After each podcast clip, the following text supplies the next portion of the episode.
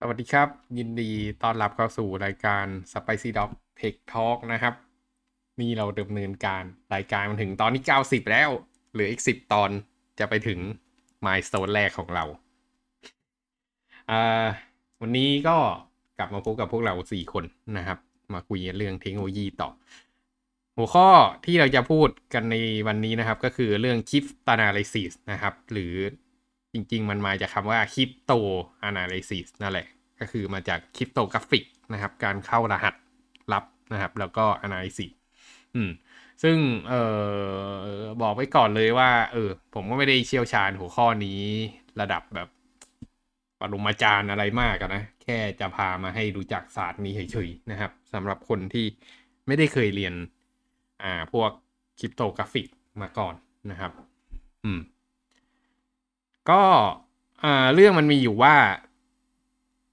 การสื่อสารกันเป็นเรื่องสำคัญเนอะแล้วก็เออบางทีเราก็ต้องสื่อสารกันที่มันเป็นรหัสลับด้วยนะครับ เพราะว่าเราต้องการส่งข้อมูลจากจุด A ไปจุด B แล้วก็ต้องห้ามศัตรูรู้ข้อมูลเนี้ยมันก็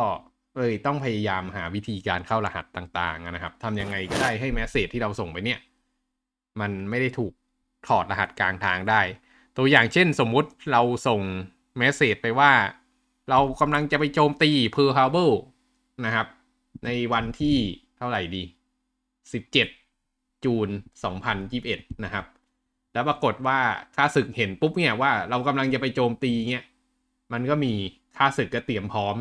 สำหรับการโจมตีนั้น มันก็ทำให้เกิดความเสียหายเกิดขึ้นถูกป่ะครับ เสียหายก็คือทำให้แผนมันไม่สำเร็จนะนะอืมหรือ เออ มันก็อย่างนั้นแหละ อืม มันมันก็ไม่มีอะไรไปกว่านั้น เพราะเอ่อที่ต้องบอกก็คือมันห้ามหลุดออกไปนะครับ อ่า แล้วมันก็ไม่ใช่แค่นี้ด้วย ตัวอย่างเช่น อ่า ถ้าเกิดใช้งานกันในยุคปัจจุบันเนี้ย ถ้าเกิดเราไป login เว็บธนาคารเนี้ยครับ ก็มันก็ต้องใส่ username password ลงไป ใช่ป่ะครับ แล้วถ้าเกิดมันไม่มีการเข้ารหัสการสื่อสารระหว่างเรากับเว็บธนาคารอะ มันก็จะมี แล้ว รหัสผ่านหลุดออกไป account เราก็โดน hack ถูกไหมครับ มันก็อันตรายเนอะเพราะฉะนั้นเนี่ยการเข้ารหัสก็เลยเป็นศาสตร์ที่สำคัญนะครับ แล้วก็ถูกใช้งานในคอมพิวเตอร์อย่างเป็นเรื่องเป็นราว แต่วันนี้ที่เราจะมาเล่ากันจะไม่ค่อยเกี่ยวกับคอมพิวเตอร์ขนาดนั้นแต่มันมันก็เป็นพื้นฐานนะนะอืมโอเค แต่ก่อนที่จะอ่าเข้า cryptanalysis เดี๋ยวเราจะไล่เป็น parallel กันไปนะครับ ก็จะเป็นคริปโต แล้วก็ cryptanalysis ต่อต่ออ่าแก้ๆกันไปนะครับ อืม ก็อันแรกพี่พูดถึงไปบ้างแล้วก็คือคริปโตกราฟิกนะครับ อันนี้ก็แปลว่าวิชาการเข้ารหัสลับนั่นเองนะครับ ก็มีเทคนิคมากมายก็เดี๋ยวมาเล่าให้ฟังอืม โดยคอนเซปต์นะครับมันก็คือการเข้ารหัส encryption แปลว่าเข้ารหัสลับนะครับอะอยากจะบอกนิดนึง มันมี encrypt กับ encode นะครับ encrypt เนี่ยคือการเข้ารหัสลับส่วน encode ไม่ได้เป็นการเข้ารหัสลับนะครับ เป็นการเข้ารหัสธรรมดา อืม encode เนี่ยตัวอย่างเช่นเบส64อะไรเงี้ย มันไม่ต้องใช้คีย์ใช่ไหม เพราะฉะนั้นได้รับไปรู้ว่าเป็นเบส64ก็ดีคริปได้เอ้ยดีโคดได้เลยนะครับ ส่วน encrypt เนี่ยมันจะต้องมีคีย์ขึ้นอ่าแล้วฝั่งที่จะแกะก็ต้องอ่าก็ต้องรู้คีย์ด้วยนะครับ ตัวอย่างเนี้ยก็คือเขามี plain text อยู่นะครับ this is a plain text message ก็เป็นข้อความที่ไม่ได้ถูกเข้ารหัสธรรมดานะครับ แล้วก็มีสิ่งที่เรียกว่า cryptographic algorithm นะครับ ก็คืออัลกอริทึมสำหรับใช้ในการเข้ารหัสนั่นเอง แล้วก็มี cryptographic key นะครับ ก็เป็นคีย์ที่ใช้สำหรับการเข้ารหัส จะเป็นอะไรก็ได้ก็ให้มันฟิตกับ cryptographic algorithm ก็พอนะครับ แล้วก็พอผ่านอัลกอริทึมนี้ปุ๊บเนี่ยก็จะได้ message ที่เข้ารหัสแล้ว อ่า เขาก็จะเรียกว่า encrypted message นะครับ หรืออีกอันนึงก็คือ cipher ไซเอ้ยอะไรวะ cryptic ไซเฟอร์เทคเออ cipher text เออเรียก cipher text ครับ อืม ก็ประมาณนี้หลักการง่าย ๆนะครับ แล้วก็เวลาถามอืมครับเอ่อครับอ่าครับอยากถามว่า encode กับ encrypt อะครับ จุดประสงค์การใช้งานมันต่างกันยังไงบ้างครับอืม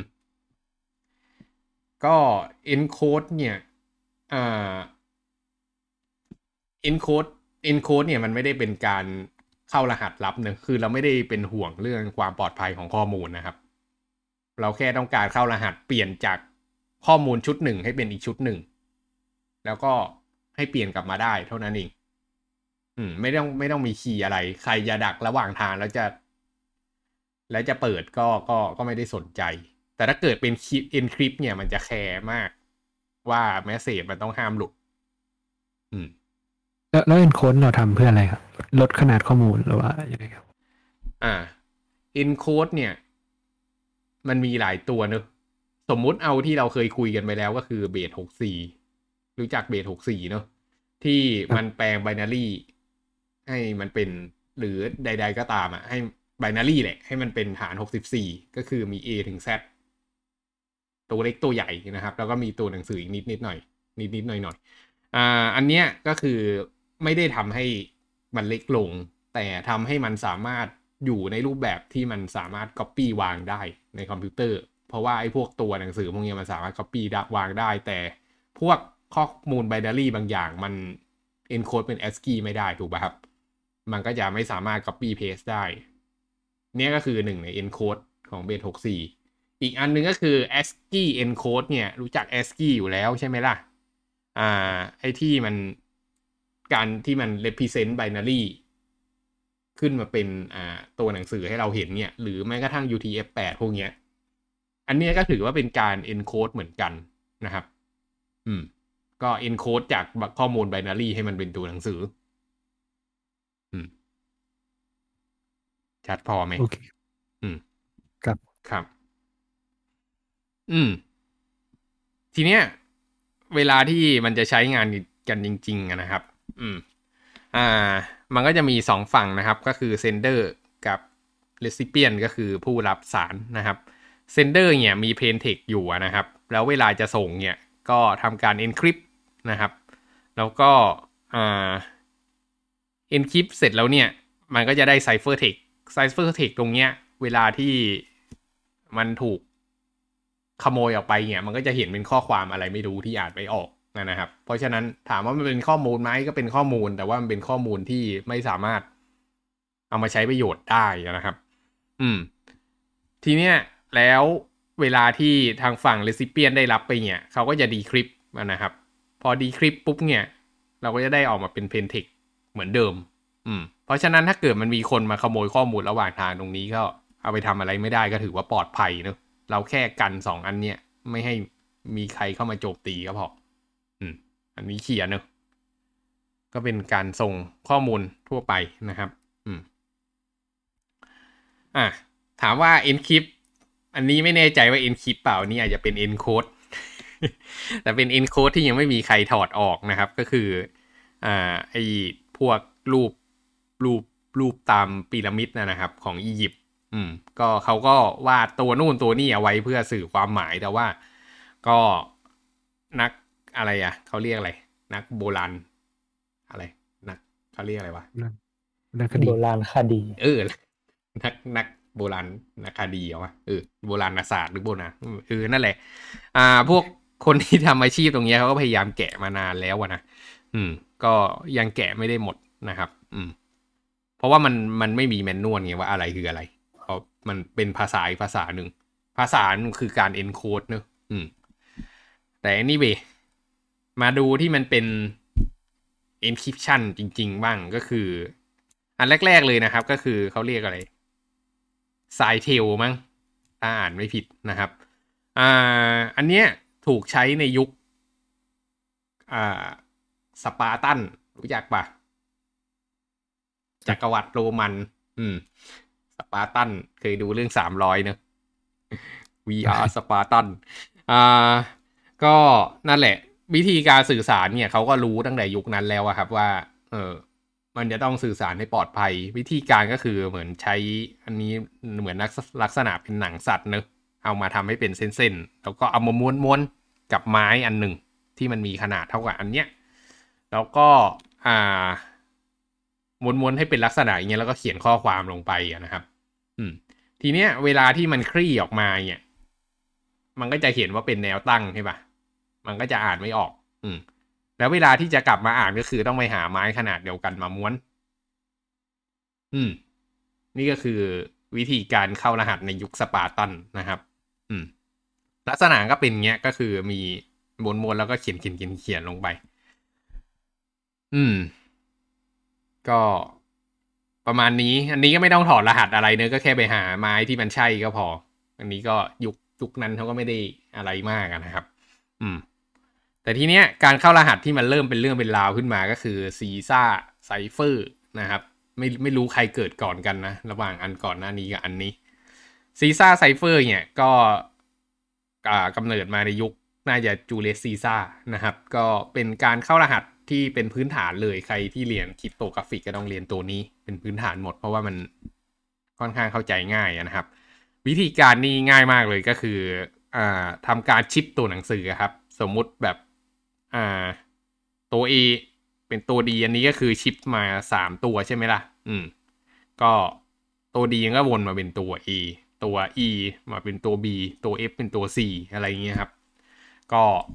ตรงไปตรงมาอย่างนี้ อืม แล้วเวลาถอดกลับก็คือก็ย้อนเท่านั้นเอง เพราะฉะนั้นมันก็จะมีคีย์อยู่นะครับ คีย์อะก็คือต้องชิปไปกี่ครั้ง อืม อ่า ชื่อเต็มๆของมันชื่อซีซ่าชิปไซเฟอร์เนอะ อืม แต่ส่วนใหญ่ก็จะเรียกมันว่าซีซ่าไซเฟอร์นั่นแหละ อืม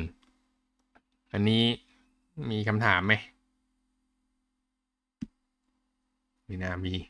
อืม ก็ตัวอย่างนะครับ ก็สมมุติคีย์เท่ากับห้าเนอะแล้วก็เพนเทคว่า hello อืม ทีนี้ก็นับต่อไปตัว h ไปห้าเป็นตัว m นะครับ แล้วก็อ่าตัว j อ่าตัว e เป็นตัว j ตัว L เป็นตัว q นะครับ แล้วก็ตัว O เป็นตัว t อืมอันนี้ก็จะได้ ciphertext มา อืม ก็เวลาถอดกลับก็อย่างที่บอกก็ก็ย้อนกลับไปก็ใช้ลบห้าเอานะครับ มีคำถามไหม ไม่มีครับ อืม อันนี้คืออุปกรณ์นะครับในการใช้ Caesar cipher เขาเรียกซีซ่าไซcipher disc เนอะ ก็แค่ต้องรู้ว่าเราจะใช้คีย์เท่าไหร่ แล้วมันก็จะเทียบกันเลยว่า A ไปตรงกับ T B ไปตรงกับ U อะไรอย่างนี้นะครับ อืม ก็ก็ไม่มีอะไร ทีนี้คำถามคือจะถอด Caesar cipher ยังไงอะคิดว่าไง ต้องรู้ว่ามัน shift กี่ครั้ง อืม จะรู้ได้ไงว่า shift กี่ครั้งก็อ๋อถ้าอย่างนี้ก็อาจจะต้องดูตัวอักษรที่มันแบบ มันอยู่เดียวๆหรือไม่ก็มันใช้บ่อยๆครับ อืมแล้วก็ลองดูว่าตัวนั้นน่าจะเป็นสระหรือเป็นตัวไออะไรเงี้ยอืมแล้วก็ลองเทียบอืม อืม ถูกแต่ว่าถูกเกินไป มีง่ายกว่านั้นอีก ง่ายกว่านั้น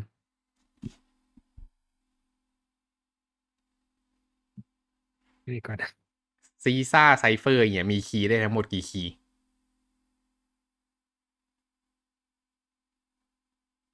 ยี่สิบเอ็ดยี่สิบหกว่ะยี่ห้าเหตุที่มันไม่เป็นยี่หกเป็นเพราะว่าถ้าเกิดมันเป็นยี่หกมันก็ย้อนกลับมาเป็นตัวเองใช่ปะอืมเพราะฉะนั้น Caesar cipher มีความน่าจะเป็นทั้งหมดยี่สิบห้าคีย์เท่านั้นเองทำไงครับ brute force เลย อ๋ออืม ครับ that simple ก็เอาเทคใส่ไป คือปกติเวลาที่เขาทำกันเขาก็จะไม่มี space เนอะอันนี้มันแค่ทำให้มันอ่านง่ายเฉยๆ อืม เวลาที่ส่งไปก็จะส่งไปเป็นปื้ดๆเนี่ยแหละ เราไปหาทางตัดคำเอาเอง สิ่งที่ทำก็คือได้เทคมาอันหนึงแล้วก็บูตฟอร์สปลืดไปเลย ใช้คีย์ศูนย์เป็นไงคีย์หนึ่งเป็นไงสองสามสี่ห้าเก้าสิบไปจนถึงยี่ห้านะครับ อืม จริงๆมันก็ยี่หกตามที่เมลบอกนะถ้าถามอย่างเงี้ย อืม อ่า ก็คือคนพบว่าคีย์เป็นสิบเจ็ดนะครับ this is test message ประมาณนี้ อืม อันนี้ก็คือ brute force attack ของ ciphertext ไอของ CISA cipher นะครับ อืม อะ ต่อมา ก็จะเป็นอีกอันหนึ่งที่อ่านิวได้พูดไปก่อนหน้านี้แล้วนะครับ เขาเรียกว่า frequency analysis นะครับ อะคำถามคือมันเกิดขึ้นมาได้ไงเรื่องนี้ คือ อยากจะบอกว่าอย่างนี้ ในภาษาอังกฤษอะ มันมีความไม่สมดุลของการใช้ตัวหนังสืออยู่นะครับเขาบอกว่าตัว A เนี่ยถูกใช้ไอตัว E ถูกใช้เยอะมากนะครับลองมาก็คือตัว T แล้วก็คือตัว E นะครับ แล้วก็ตัว O อะไรแถวๆเนี้ยสังเกตดูลักษณะกราฟมันจะเป็นขึ้นขึ้นลงลงอย่างนี้เนาะขึ้นขึ้นลงลง ทีเนี้ยเวลาเราได้ไซเฟอร์เทคมาอันหนึ่งเนี่ย เราก็ทำการ sequency analysis นะครับ ก็มานับตัวหนังสือเลยว่า ตัวหนังสือไหนมันมีความถี่เท่าไหร่ ยิ่งข้อความมันยาวเนี่ย มันก็ยิ่งมีความเข้าใกล้ความนอความความเป็นไอ้กราฟเนี่ยมากขึ้น ทีเนี้ยสิ่งที่มันจะเกิดขึ้นกับซีซ่าไซเฟอร์เนี่ย ถ้าเกิดมันเข้าซีซ่าไซเฟอร์เนี่ย ไอ้แท่งตรงเนี้ยมันก็จะชิปไปทางด้านขวาหรือด้านซ้ายเนาะ ราะฉะนั้นเราก็จะรู้ทันทีว่าคีย์อะมันคืออะไร แค่นับตัวหนังสือทั้งหมด อืม อันนี้ก็คือศาสตร์ของการทำคลิปทนาลิซีนั่นเอง อืม อันนี้เป็นวิธีหนึ่งที่พื้นฐานที่สุดนะครับ ก็คือ frequency analysis คีย์เนาะเคลียร์ปะแต่ถ้าข้อความมันน้อยมันก็ทำนี้ไม่ได้ใช่ไหมครับหมายถึงว่าแค่สามตัวอักษรนี่ข้อความน้อยใช้วิธีนี้ อืมครับ brute force ไปเลย อืม ก็นั่นแหละเอ่อทีเนี้ย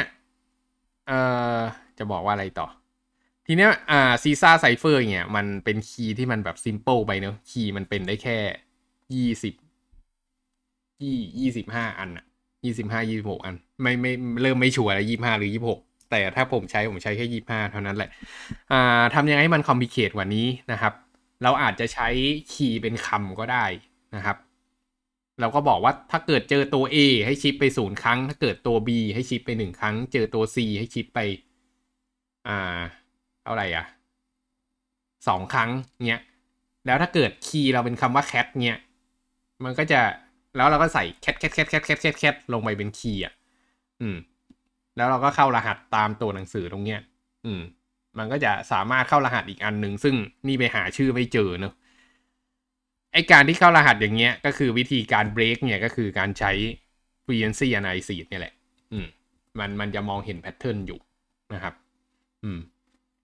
ถ้าถ้าจำไม่ผิดเขาจะเรียกแพทแพท encryption มั้ง ถ้าถ้าจำไม่ผิดเนอะต้องต้องไปดูอีกที แต่ว่าไม่ไม่ได้ยกตัวอย่างมาในนี้เนอะแต่ว่าวิธีการแกะก็คือใช้ frequency analysis เนี่ยแหละแล้วก็ลองสับสับดู อืม ถ้าไอ้แบบนั้นมันก็มันจะฮับถ้าแบบนั้นมันก็จะคล้าย ๆ แบบพวกวันไทม์แพดอะไรอย่างงี้ป่ะใช่ใช่ มันจะคล้ายอ่า วัน one-time pad เนี่ยมัน secure กว่า เพราะว่า one-time pad อะคีย์มันถูกใช้ครั้งเดียว แล้วคีย์อะ ขนาดมันเท่ากับความยาวของตัวหนังสือเลยอืมแต่ที่พี่พูดถึงคือคีย์มันจะสั้นกว่าอืม ได้ยินคำว่า pad ไงก็เลยนึกขึ้นได้ ใช่ใช่พี่พี่พี่นึกคำว่า pad เพราะว่าไอ้ one-time pad เนี่ยเหมือนกัน อืมครับ แต่ไม่ใช่ one-time pad one-time pad เป็นการเข้ารหัสที่ปลอดภัยที่สุดในโลกนะครับ อยากจะบอก อืม แต่ปัญหาของวันไทม์แพดก็คือมันไม่สามารถส่งคีย์ให้ปลอดภัยได้ เพราะว่าคีย์มันยาวเท่ากับแมสเซจเออแต่ถ้าเกิดอ่าพูดถึงในเรื่อง security one time pad คือ secure สุด อืม เพราะว่ามันเป็นมีความน่าจะเป็นที่เป็นอะไรไปก็ได้เลยครับ อืม ก็ทันสมัยขึ้นมาหน่อยนะครับ ก็เป็นยุคสงครามโลกครั้งที่สองเนอะEnigma machine เคยเห็นกันไหมเคยเห็นในหนังครับเออได้ได้ดู Imitation Game ใช่ปะใช่ ใครยังไม่ได้ดู เฟรมดูยัง ดูแล้วพี่ โอเคมิวดูแล้วใช่ไหมอืม ดูในโรงเลย เออกูจะได้ spoil หนังได้ อืม ก็จริง ๆ ถ้าดูกันมาแล้วก็ไม่ต้องเล่าแล้วบอกว่า ก็เรื่องที่เกิดขึ้นก็คือในยุคสงครามโลกครั้งที่สองเนอะก็มีก็เป็นยุคที่ครั้งที่หนึ่งครั้งที่สองครั้งที่สองดิเออ อ่า เป็นยุคที่อังกฤษเนอะก็คืออังกฤษเนี่ยเป็นฝ่ายสหพันธมิตร เขาเรียกเขาเรียกอะไรไม่เชี่ยไม่ควรเล่าประวัติศาสตร์ไม่แม่นอ่าก็นั่นแหละเยอรมันมันก็มีการส่งเมสเซจขึ้นมาตลอดนะครับ ว่าเออทุกๆวันมันจะมีการรายงานข่าวแล้วก็ให้ให้ให้ให้ฝ่ายเดียวกันเองอะรู้ แต่ว่าวิธีการสื่อสารของเขาเนี่ยก็คือเขามีเครื่องในการเข้ารหัสถอดรหัสของเขาอยู่ก็คือเครื่องอินิกมาอย่างเงี้ยแหละ อืม ทีเนี้ยไอ้ฝั่งอังกฤษเองเนี่ยก็สามารถ จับแมสเซจของเยอรมันได้นะครับ แต่ไม่สามารถถอดออกมาได้ เพราะว่าไม่รู้ว่ามันเข้าด้วยอะไร อืม แล้วไอ้เครื่องอินิกมาเนี่ยมันไม่ได้เป็นแบบซีซ่าไซเฟอร์อะมันเวลาที่พิมพ์ลงไปมันจะมีการชิปตัวหนังสือต่อ เพราะฉะนั้นมันไม่มันไม่สามารถถอดได้โดยง่ายนะครับ อืม มันก็เลยเป็นการเข้ารหัสที่มันแบบปลอดภัยในยุคนั้นนะนะจนกระทั่งเกิดนายคนหนึ่งนะครับ ชื่ออารานทูลิงนะครับ รานทิลลิงอ่าก็คนนี้ก็เป็นบิดาแห่ง modern อ่า modern computer นะครับ อยากจะบอกคนนี้เป็นอ่าเป็นคนที่สร้างคอมพิวเตอร์ยุคใหม่ขึ้นมา เข้าใจว่าสมัยนั้นนะไอคอมพิวเตอร์แบบหลอดแก้วนี่น่าจะเกิดแล้วเนอะอืม แต่ว่าอันเนี้ยก็เป็นอ่าคอมพิวเตอร์อีกอีกตัวหนึ่งเหมือนกันที่ ออกแบบมาเพื่อช่วยถอดรหัสนะครับ ทีนี้วิธีการถอดรหัสเนี่ยเนื่องจากเขาค้นพบว่าทุกๆวันน่ะไอฝั่งเยอรมันเนี่ยมันจะพูด message เดิมๆจำไม่ได้เหมือนกันมันพูดว่าอะไรต้องไปดูหนังเนอะมันจะรายงานพวกสภาพอากาศ บอกสวัสดีฮิตเลอร์อะไรพวกเนี้ย เออ ก็ทีเนี้ยอันเนี้ยมันก็เลยเป็นคีย์ที่เขาได้เก็บสะสมมาในทุกๆวันนะครับ พอเขาเก็บสะสมมาปุ๊บเนี่ยเราก็ดูว่าเฮ้ยอันเนี้ยมันจะพูดทุกวันเขาก็เลยเอาไอ้อันเนี้ยมาหาแพทเทิร์นให้เจอว่าตกลงแล้วมันคืออะไรกันแน่ จนกระทั่งหาคีย์เจอ หาคีย์เจอปุ๊บเนี่ย มันก็เลยทำให้หาคีย์ในวันต่อๆไปได้ อืม จนกระทั่งสุดท้ายเนี่ยก็สามารถอ่าได้คีย์ที่ถูกต้องมานะครับ แล้วความพีคที่มันอยู่ข้างในหนังเนี่ยก็คือมันกำลังจะมีการโจมตีที่ที่หนึ่งนะครับ ซึ่งจะทำให้คนทหารเนี่ยตายไปอีกเยอะเลย แต่ว่ามันจะมีการโจมตีที่ยิ่งใหญ่กว่านั้นอะหลังจากนั้นอีก อืม แล้วเขาก็ไม่สามารถที่จะอ่าสื่อสารบอกกล่าวไปได้นะครับ ว่ามันกำลังจะมีปัญหาตรงเนี้ยเกิดขึ้น เพราะว่าถ้าเกิดไปบอกตรงนี้ขึ้นมาปุ๊บเนี่ย แล้วทางเยอรมันมันไหวตัวทันว่ารหัสไอ้ข้อความที่มันส่งมาเนี่ยมันถูกถอดเนี่ย มันก็จะทำให้อ่า การโจมตีครั้งสำคัญเนี่ยมันอาจจะถูกเปลี่ยนวิธีการเข้ารหัส แล้วมันอาจจะถอดไม่ได้อีกเลยนะครับ อันนี้ก็เป็นดราม่าข้างในหนังเนอะอืม แล้วก็สุดท้ายก็ถูกเอาไปใช้งานจริง ๆ ตอนหลังนะครับ อืม ก็ทำให้สงครามเนี่ยจบได้อย่างรวดเร็วนะครับ ด้วยพลังแห่งวิทยาศาสตร์และเทคโนโลยี อืม ก็จูลิงแมชชีนนะครับ ก็นะใครยังไม่เคยดูก็แนะนำให้ไปดูนะครับ เรื่องนี้หนังดี มากๆเลย อืม โอเค ก็ เฮ้ย นี่เราเราแค่นี้เองเหรอทำสไลด์ไม่ทัน ยอมรับกันตามตรง จริง ๆ มันมีเยอะเลยนะ อ่า ทีเนี้ย ก่อนที่จะไปกันต่อเนี่ยนะครับ ก็อยากจะบอกว่า จริง ๆ แล้วอะ อ่า การเข้ารหัสมันไม่ได้หยุดแค่นี้เนอะจนกระทั่งมันมาถึงยุคปัจจุบันเนี่ยก็คือเราใช้การเข้ารหัสที่เป็นคอมพิวเตอร์ เป็น Public Key Private Key เป็น Symmetric Algorithm เป็น บล็อกอ่าบล็อก Encryption อะไรก็ว่าไปเนี่ย ก็มันก็ใช้มันมันก็มีวิธีการที่ปลอดภัยขึ้นมามากเลยนะครับ อืม มันก็จะมีตัวอย่างเช่นอ่าที่ควรจะรู้จักก็อย่างเช่นอ่า RSA เนอะที่เป็น asymmetric algorithm นะครับ แล้วก็ถ้าเป็น symmetric เนี่ยก็จะมี AES อ่า S Advanced Encryption Standard อะไรก็ว่าไป ซึ่งในยุคปัจจุบันเนี่ย มันกลายเป็นว่าอ่าการเข้ารหัสตรงนี้มันถูกอ่าประกวดแล้วก็ทำให้มันเป็นมาตรฐาน แล้วก็ make sure ว่ามันถูกเปิดด้วย เหตุที่มันถูกเปิดเนี่ย เพราะว่ามันจะได้มั่นใจว่า มันถูกโจมตีมามากพอแล้วอะจนกระทั่งแบบเฮ้ยโจมตียังไงมันก็ยังปลอดภัยอยู่เงี้ยเออ เราก็เลยใช้กันอย่างแพร่หลาย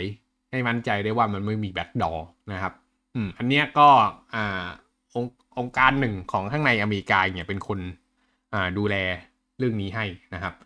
ก็เขาก็มีการจัดประกวดอะไร แล้วก็มีอัลกอริทึมใหม่ๆ เกิดขึ้นมาเรื่อยๆนะครับ ทีเนี้ยไอ้ฝั่งของเราที่เป็น developer เนี่ยเราก็แค่ต้องเลือกอัลกอริทึมที่ถูกต้องมาใช้งานเท่านั้นเองนะครับ ก็ทุกอย่างก็ปลอดภัยกำหนดคีย์ให้มัน secure อะไรประมาณเนี้ยนั่นแหละก็ทีเนี้ยพอมาพูดถึงเรื่อง การถอดรหัสของไอ้พวกอัลกอริทึมยุคใหม่ พวกเนี้ยก็มันก็จะเป็นเรื่องที่ยากมากๆแล้ว เพราะว่ามันถูกพูเว้นมาแล้วว่ามันโคตรสีเขียว อืม มันก็เลยเออมันก็มีคนพยายามจะถอดตลอดแต่มันก็ถอดไม่ได้นะอืม แต่เมื่อไหร่ที่มันมีคนถอดได้ขึ้นมา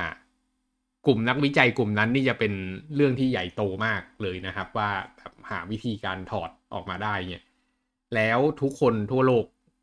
เนี่ยก็จะรับรู้แล้วเราก็จะประกาศว่าเฮ้ยการเข้ารหัสนี้มันไม่ปลอดภัยต่อไป เราก็จะเปลี่ยนการเข้ารหัสมาเป็นอันอื่นนะครับ อืม ซึ่งตอนนี้มันก็ยังไม่เกิดขึ้นนะนะแต่สิ่งที่มันจะถูกโจมตีมากกว่าส่วนใหญ่เนี่ยมันจะเป็น hashing algorithm นะครับ ซึ่งอ่าไม่ไม่ได้ดึงมาข้างในนี้เนอะ hashing algorithm เนี่ยก็คือ message digestion นะครับอ่าเวลาที่เรามีเทคยาวๆ หรือเทคสั้นๆ มาอะไรก็ตามทีเนี่ย เราต้องการหาลักษณะเฉพาะของเทคอันนั้นน่ะเออ เราก็เอาไอ้เทคนั้นนะไปเข้า hashing algorithm มันจะได้เทคมาเทคหนึ่งเทคนั้นน่ะเข้า hashing algorithm เนี้ยกี่ครั้งก็ตามเนี่ยเอาเอามาเข้าไม่ว่าจะคอมเครื่องไหนก็ตามถ้าเป็นอัลกอริทึมเดียวกันน่ะมันก็จะได้แมสเซจเดียวกันตลอด อืม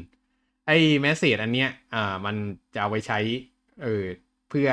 เทียบความถูกต้องโดยที่ไม่จำเป็นต้องส่งข้อมูลทั้งหมดไปนะครับ ก็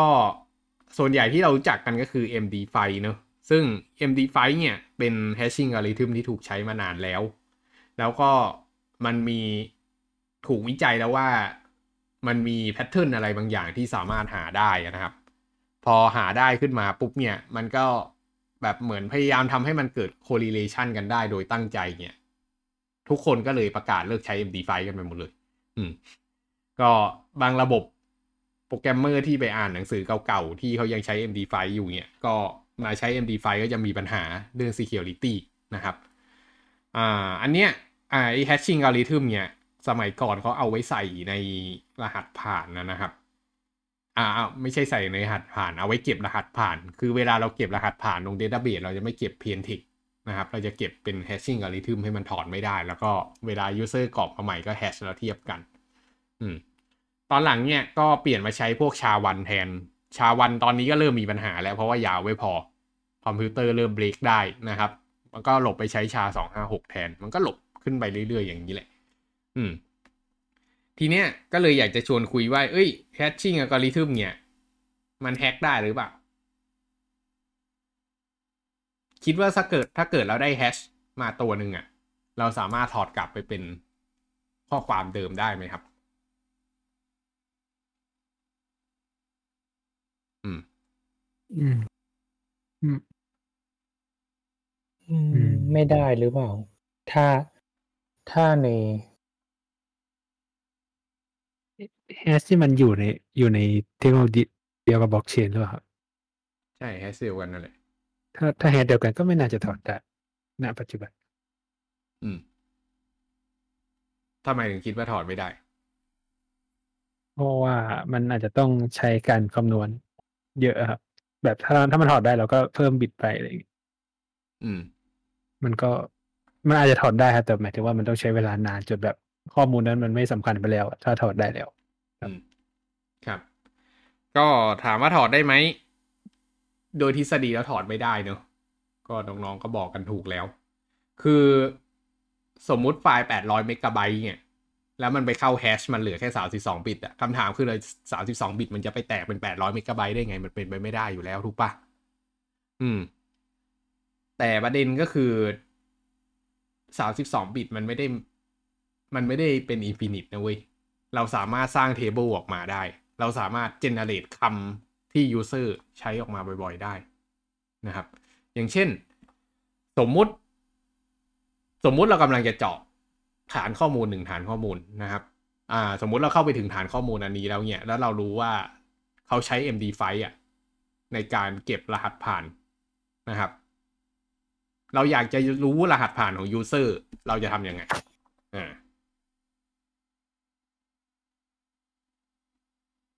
ก็ อืม อืม ก็ต้องหา pattern อืม จากหลายๆข้อมูลนะเคยรู้ไหมว่ารหัสผ่านนะมันมีรหัสผ่านที่ถูกใช้บ่อย เช่นหนึ่งสองสามสี่ห้าหกอืมแล้วก็เอาหนึ่งสองสามสี่ห้าหกเนี่ยไปเข้า MD5 แล้วก็มาหาดูว่ามี MD5 อันไหนที่ตรงกับรหัสผ่านนี้บ้าง เราก็จะได้รหัสผ่านของ user ทั้งหมดที่ใช้หนึ่งสองสามสี่ห้าหกใช่ปะอืม แล้วเราก็ไล่ลิสต์ไปเลยเว้ยอืม เราก็จะรู้หมดเลยว่า คนไหนใช้รหัสผ่านที่มันใช้บ่อย โซนที่เหลือก็คือต้องบูตฟอร์ e เอา อืม แต่แต่ถ้าเกิดเรามี d ด t a b a s e ที่ใหญ่มากพอ d ด t a b a s e ที่มันเก็บแฮชของคำที่ใช้บ่อยๆ ที่ใหญ่มากๆเลย เราก็สามารถลองยิงตรงเนี้ยเข้าไปได้เนอะแล้วมันก็จะ return ออกมา อืม เพราะฉะนั้นถามว่าถอดได้ไหม พูดยากทางเทคโนโลยีทางทฤษฎีแล้วถอดไม่ได้ แต่ว่าถ้าเกิดเป็นข้อความสั้น ๆ อะไรพวกเนี้ยความเป็นจริงแล้วถอดได้นะ เพราะว่าเราสามารถ brute ข้อ brute force ข้อความได้ถูกปะล่ะอืมมันมีเทคนิคการถอดอยู่นะครับ ชื่อ Rainbow Table เนอะก็ตารางตารางสายลุง อืม ลองไปหาดูถ้าเกิดอยากศึกษาเพิ่มเติมนะครับ ก็เอาไว้ลด complexity ของ hashing algorithm ทำให้มันสามารถถอดรหัสได้นะครับก็โทษทีที่ไม่ได้มาใส่ในนี้นะครับ อืม โอเค ก็เรื่อง hatching นั้นก็เล่าปากเปล่าไว้เนอะทีนี้อยากจะเล่าถึงสองฝั่งนะครับ อืม คิดว่าการเข้ารหัสเนี่ย เป็นเรื่องที่เป็นเรื่องที่ดีไหมครับ ก็ต้องก็น่าจะต้องดีนะครับ อืม ถ้าไม่ดีก็คงไม่ทอืมอืมแล้วเคยเห็นการเข้ารหัส เอาการเข้ารหัสไปใช้เรื่องไม่ดีบ้างไหมครับเคยครับ เหมือนพวกไอ้ ransomware หรือเปล่าใช่ exactly อืม การเข้ารหัสที่ปลอดภัยนะครับ ถูกเอาไปบวกกับเลนซัมแวร์ก็กลายเป็นการที่เราไม่สามารถถอดแม่งได้เลย เพราะการเข้ารหัสนั้นมันถูกทำมาให้ปลอดภัยแล้วนะครับ อืม ทีนี้คิดว่าการถอดรหัสเป็นเรื่องดีไหมครับ การพยายามการพยายามเบรกการเข้ารหัสที่มันปลอดภัยเนี่ยอ๋อคิดว่าก็ดีหรือไม่ดีคิดว่าดีนะครับ จะได้รู้ว่าวิธีที่เราใช้อยู่มัน มันถอดได้หรือเปล่า ถ้าถอดได้เราจะได้เปลี่ยนอะไรเงี้ยครับ อืม ครับ อืม ก็อันนี้ขึ้นอยู่กับสายคนนะ ถ้าเกิดเป็นสายเสรีนิยมก็จะบอกว่าไม่ดีไม่ควรมีศาสตร์นี้ ถ้าเกิดเป็นสายอีกสายหนึ่งก็จะแบบดีแล้วอะไรอย่างนี้อ่า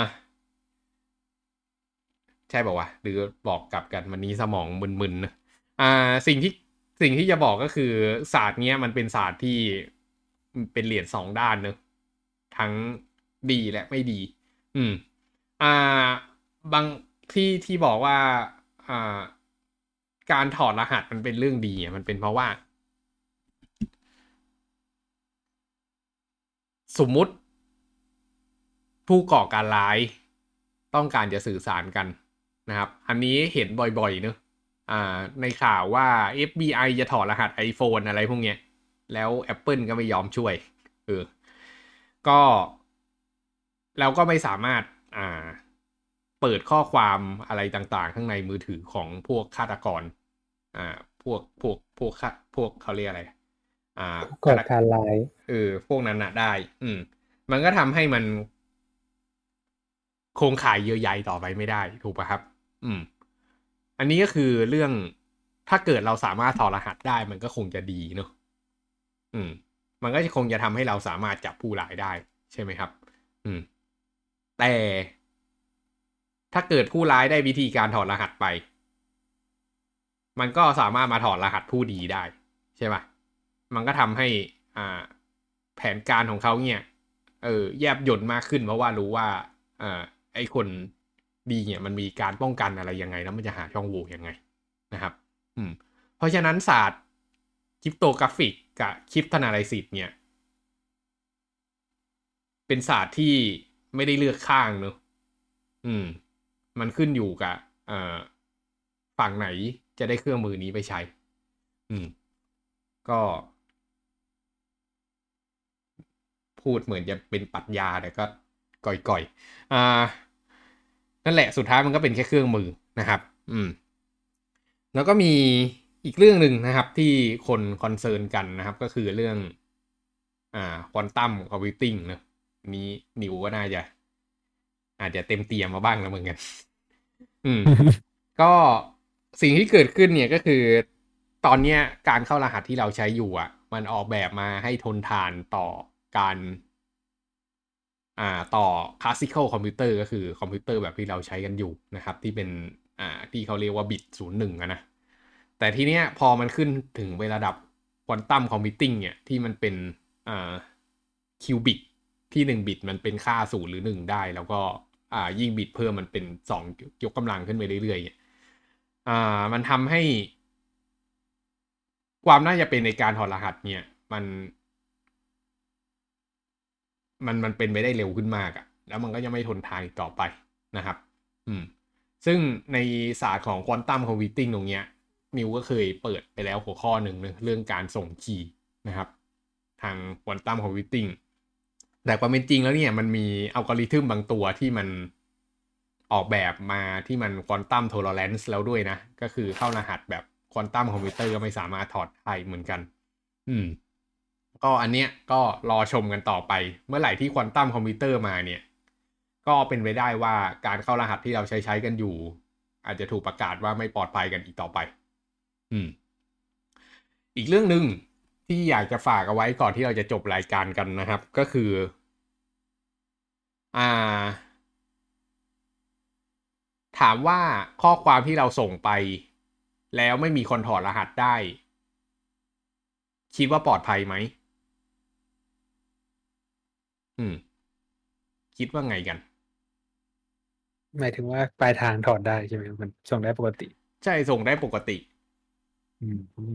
กลางทางก็ดักไปได้แต่เปิดไม่ได้อะคิดว่าปลอดภัยไหมอืมก็ปลอดภัยอืมฟังดูมันเหมือนจะปลอดภัยใช่ไหมครับ สมมุติเราส่งรูปโป๊ตัวเองมาให้แฟนดู หรือแฟนส่งรูปโป๊ตัวเองมาให้เราดู อืม แล้วก็ถูกเข้ารหัสอย่างดี ใครเปิดอืมออกไปก็เปิดไม่ได้ใช่ไหมแต่แล้วมันถ้าก็อืม ก็มีช่องโหว่ที่แบบสองสองฝั่งอะสองด้านเออฝั่งผู้รับกับฝั่งเราเออสมมุติไม่ไม่มีจำช่เป็อนงต้โหองว่เป็นดักสมมุติอะไม่สมมุมีติช่องโหว่ตรงนั้นเลย อืม คิดว่าปลอดภัยไหมในอนาคตมันก็อาจจะถอดได้อยู่ดีป่ะ ใช่ exactly อืม มันเป็นเรื่องของเวลานะครับ อืม เป็นไปได้ว่าอัลกอริทึมที่เราใช้อยู่ตอนเนี้ย มันปลอดภัยในวันนี้ แต่สิบปีข้างหน้าอาจจะไม่แล้วก็ได้นะ เช่นอย่างที่บอกถ้า quantum computer มาใช่ไหม AES ถูกเบรกได้ อ้าว รูปโป้ที่เราเคยส่งกับแฟนเสือกมีคนเคยเก็บเอาไว้ โดนถอดรหัสออกมาชิบหายเลยนะเว้ย อืม ที่จะบอกก็คือ อย่าส่งรูปโป้ออนไลน์ครับอืมอะไรที่มันเป็นความลับนะครับ อย่า อย่าคิดว่าเข้ารหัสเราจะปลอดภัย อย่าไว้ใจคอมพิวเตอร์อืมอืมนั่นแหละครับ ที่อยากจะฝากไว้ ประมาณนี้ครับ วันนี้มีคำถามอะไรกันไหมไม่มีครับโอเคถ้างั้นวันนี้เราก็จบกันแต่เพียงเท่านี้แหละ คมๆอย่าไว้ใจคอมพิวเตอร์สวัสดีครับดีครับ